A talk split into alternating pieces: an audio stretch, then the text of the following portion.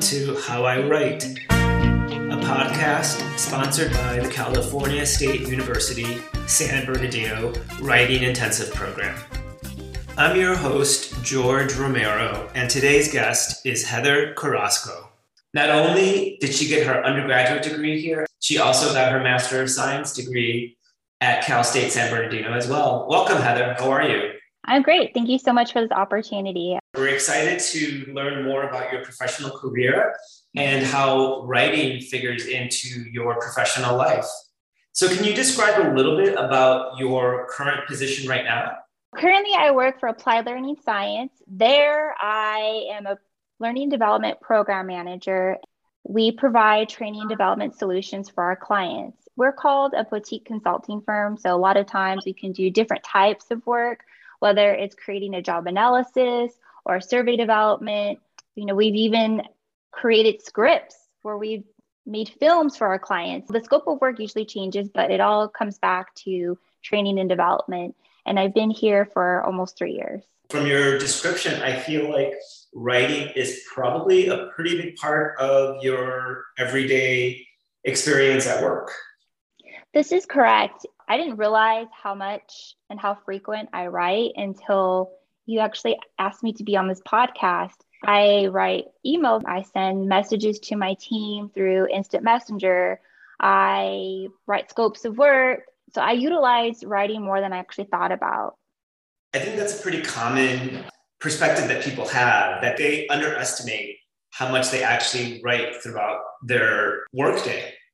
How much of your workday do you think is spent writing in some form or fashion? I would say about half my day is writing. Well, 50% of your workday spent writing is a pretty big amount of the day. There is many forms of writing that I do, but again, it's kind of not realizing how much I am writing until kind of look at it at a macro lens. In reading through your professional experience, I noticed that You've done a lot of analysis of job positions, haven't you? Yes, okay. This is correct. Can you share with us a little bit about that particular type of writing? What does that involve? And who is your audience? I imagine you have multiple audiences. Job analysis, that's a very formal process that you have to survey the people who are in that job right there, doing that research, having to write the important tasks that are involved with that, and then working with a subject matter expert to verify, is this correct when I say your writing is more important in this job, maybe more important than your presentation skills. It is a long process. At your current employer, Applied Learning Science, you focus primarily on web-based training. Can you talk a little bit about how you write for web-based training? What are some special or unique considerations that you need to be aware of when writing content that will be consumed online? When developing web-based training, one of the things that we like to focus on is making sure that the content is engaging for the learner. And we do that through visuals. So if we're going to have an infographic, but we also have to be able to deliver that message in these infographics to grab that learner's attention, but also be able to talk about the points that we're trying to illustrate in the training. And so that's one aspect. The writing on a web-based training has to have some logic. Any type of writing, there has to be this flow and logic that's behind it. How do we break up the content that is digestible so the learner doesn't get lost? If we put a book up on the web-based training, it's not going to be engaging for the reader. So we have to make sure we put it in bullet points and then write effectively enough to have the learner understand what we're trying to present in the training. What I'm hearing is that there has to be a logic with all of the different elements that you put on your online content. The image has to make logical sense with the text that's also there, and then the sequence of the slides or the sequence of the segments as presented to the user needs to make logical sense so that it's most impactful to the user. One of the approaches that we have here at Cal State when we're teaching first-year students about writing is to look at writing from a multimedia perspective. And writing isn't just alphanumeric. It's not just text, but it also can include visuals. It can include audio as well. And I think that's especially important in online content where you have all of the, you have those options. And you, like you said, you just don't want to post a book online because the likelihood of people just reading text online, you're not going to really appeal to too many viewers if that's all you do. You mentioned earlier that you do video presentations as well. Do you work with an editor as part of the development process before you actually release the content online? When we develop content, there goes through multiple levels of editing. So we have the initial draft that we put together, and then together as a team, we all put in our input. And then from there on, we'll do another draft and we all add in our input. And then we have one more final run through, and maybe that's with the owner of the company or somebody who's senior level to give their input. So there's one person who's really good at proofreading, another person who's good at maybe looking at the sequence, and there's another person who might be good at the content. Would you agree that you see writing as collaborative or more collaborative in the workplace? I would say yes, absolutely in the workplace. The current role that I am in right now, it's a team base, and we're all at different levels in terms of whether it's expertise in a particular field, so like a subject matter expert, or maybe somebody is just better at proofreading or writing, or with all that to say, it is a collaborative process. We do a lot of writing when we're in school independently. We write our own papers, and there are some group projects, but by and large, the majority of our writing for school is independent. Like you were saying, in the workplace, it does become more collaborative and more of a team effort where everyone is expected to provide some input and some feedback. Correct. You've talked about a lot of different types of writing that you currently are engaged with. What is your favorite form of writing? I'm not sure if you're engaged with social media writing for work. Do you like writing client post-training analysis? Here's one thing I like to do. It's called storyboarding. I've been tasked with creating a video that's going to demonstrate what teamwork looks like in the workplace. And so, I'm like, that's my idea that I need to do. And what I do is I create a storyboard and I talk about what are the points that I need to discussed in this video. So I need to show a video that shows being an ineffective team member, and then a video that shows being an effective team member. And then I have to script it out. So what am I going to say? What am I going to show in the video in the storyboard format? And then I have to be able to record it. And then once I'm done, if I'm sending it to an editor, I have to be very precise when I say these are the edits that I need to make, because if I don't do that correctly, then the editor is just going to make mistakes, and that's my fault, not their fault, because they're looking to me to give them the edits that need to be made. But really, I wanted to emphasize that that's probably my favorite part is a training, and I do love to develop reports for the clients because it gives me an opportunity to reflect back on all the progress that was made on a project. So I get to discuss, what are the outcomes that came out of this training program?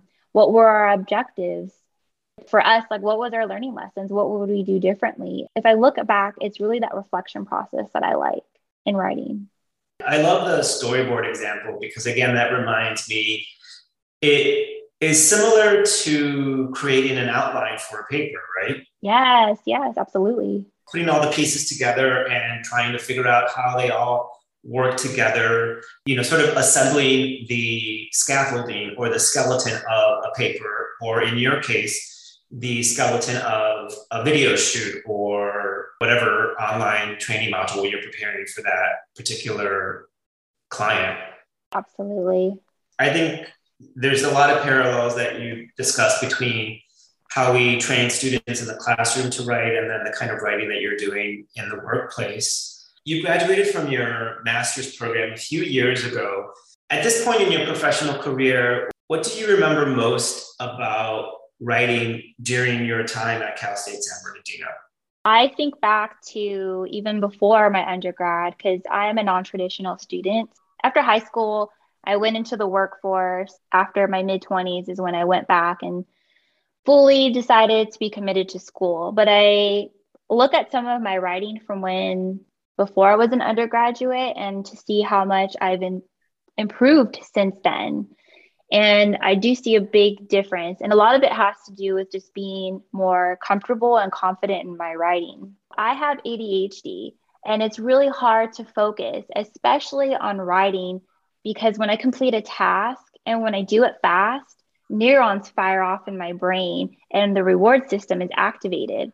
And I didn't understand, that I had ADHD until my mid-20s. Before, I used to think I was incompetent and I really did not like to write at all. And I thought that there was something wrong with me. And in that time before I was diagnosed, I developed strategies. I print out my papers and that's how I proofread them, because on the computer screen, it's just challenging for me to do that. And then I use a feature on Microsoft Office. It reads your paper out loud. And that helps me to read back what I'm writing and thinking, okay, that doesn't sound clear or concise. Let me fix that. But then later on, when I was diagnosed, I had that self-awareness now, and I'm reassured that I am competent. It's just a challenge that I experience and have to confront on a daily basis.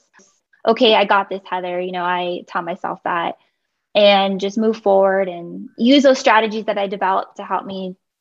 It must have been a relief to have been diagnosed with your ADHD to help you understand why writing was a particularly challenging activity for you, that it wasn't anything about your natural ability, but rather it was just, you had other challenges that were making writing even harder for you. When I first went to community college, I remember having a tutor read my paper and they laughed at my paper. Maybe grammatical errors, and it really discouraged me from wanting to utilize the resources that were on campus. If I could go back, I wish I would have just maybe filed a complaint against that person, or but not let that discourage me from going back to getting tutoring. When I was at Cal State, when I utilized the Writing Center, when I leaned on my professors for help, or even my peers to proofread my papers, that helped me develop skills and learn how to write more effectively. Those early experiences when we reach out for help or assistance, if they're not as supportive as they should be, it can be really traumatic and really discourage people from reaching out for assistance. Right. It took a while though. It took some years to feel comfortable, because that happened maybe when I was 18, and I think probably in my mid-20s is when I felt, okay, I can go back and ask for help. It did derail me, but I came back. Okay, good.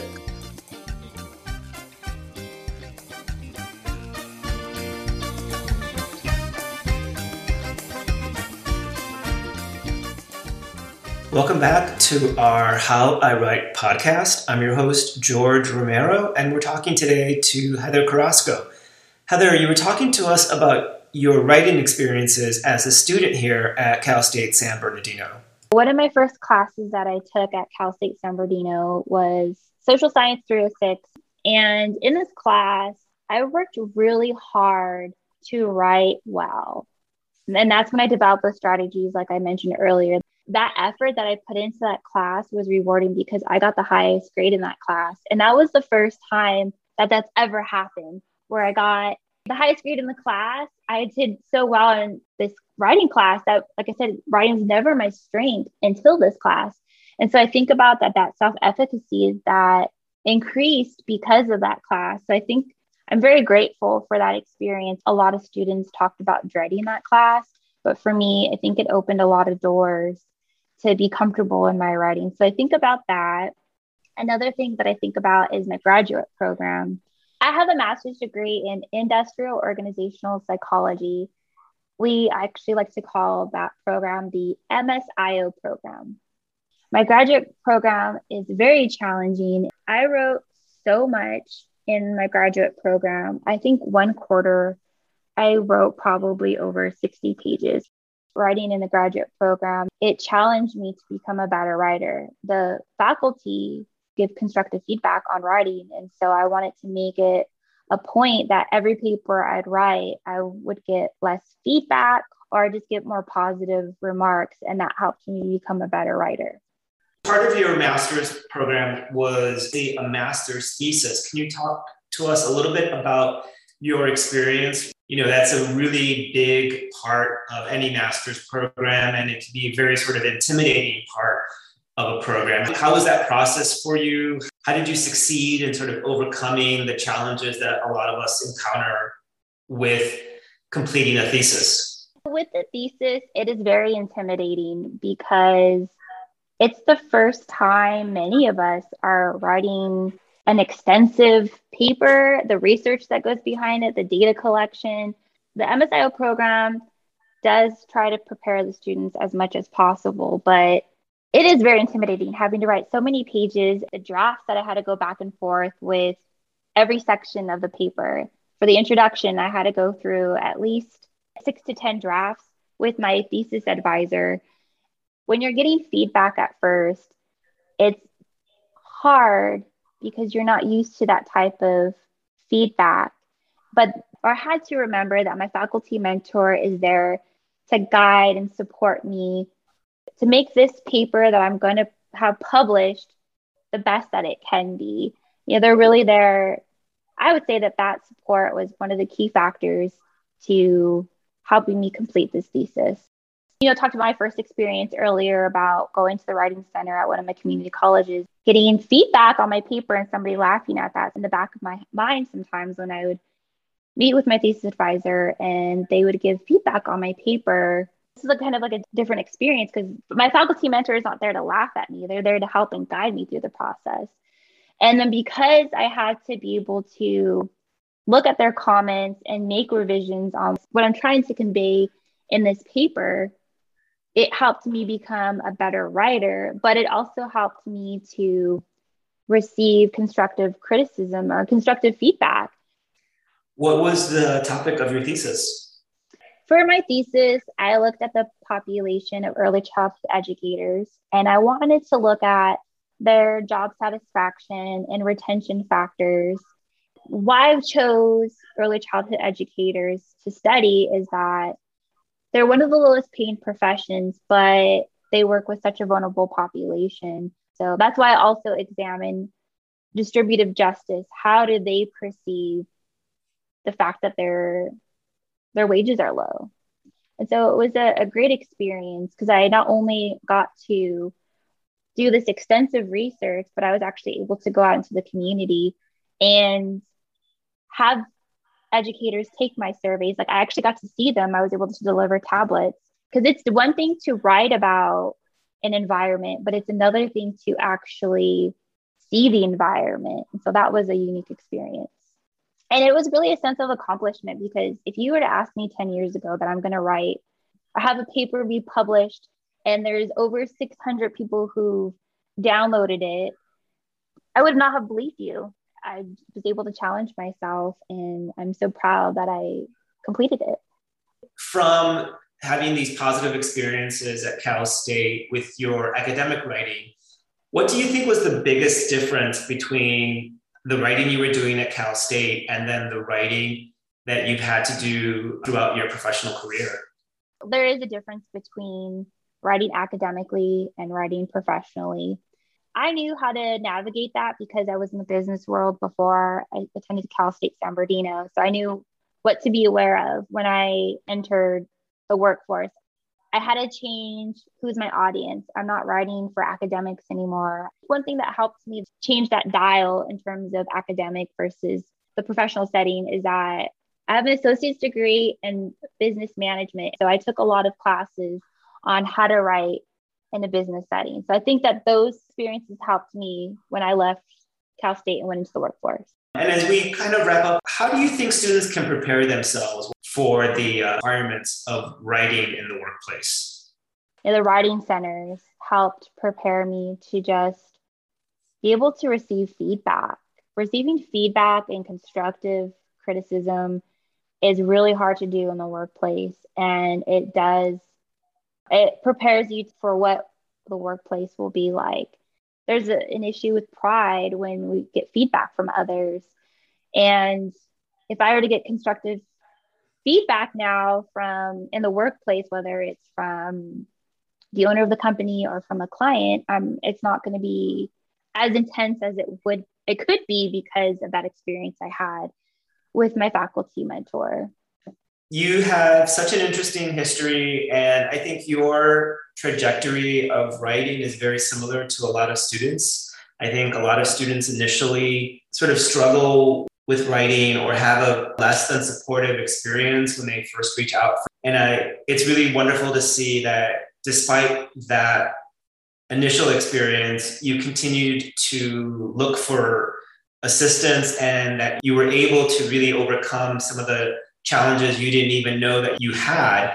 You were able to complete such a monumental task like your thesis and do so well in the program. It sounds like you're doing an incredible amount of writing in your professional career and that you're enjoying your career and the writing that you're doing.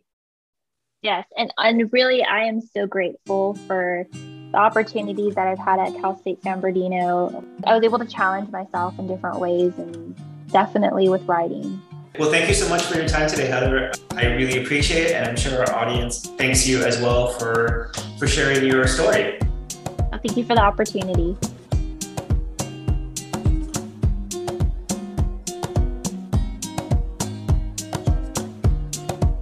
How I Write is a production of California State University San Bernardino's Writing Intensive Program, produced by George Romero with music from Kinsas Morea and Emmett Fenn. Thanks for listening.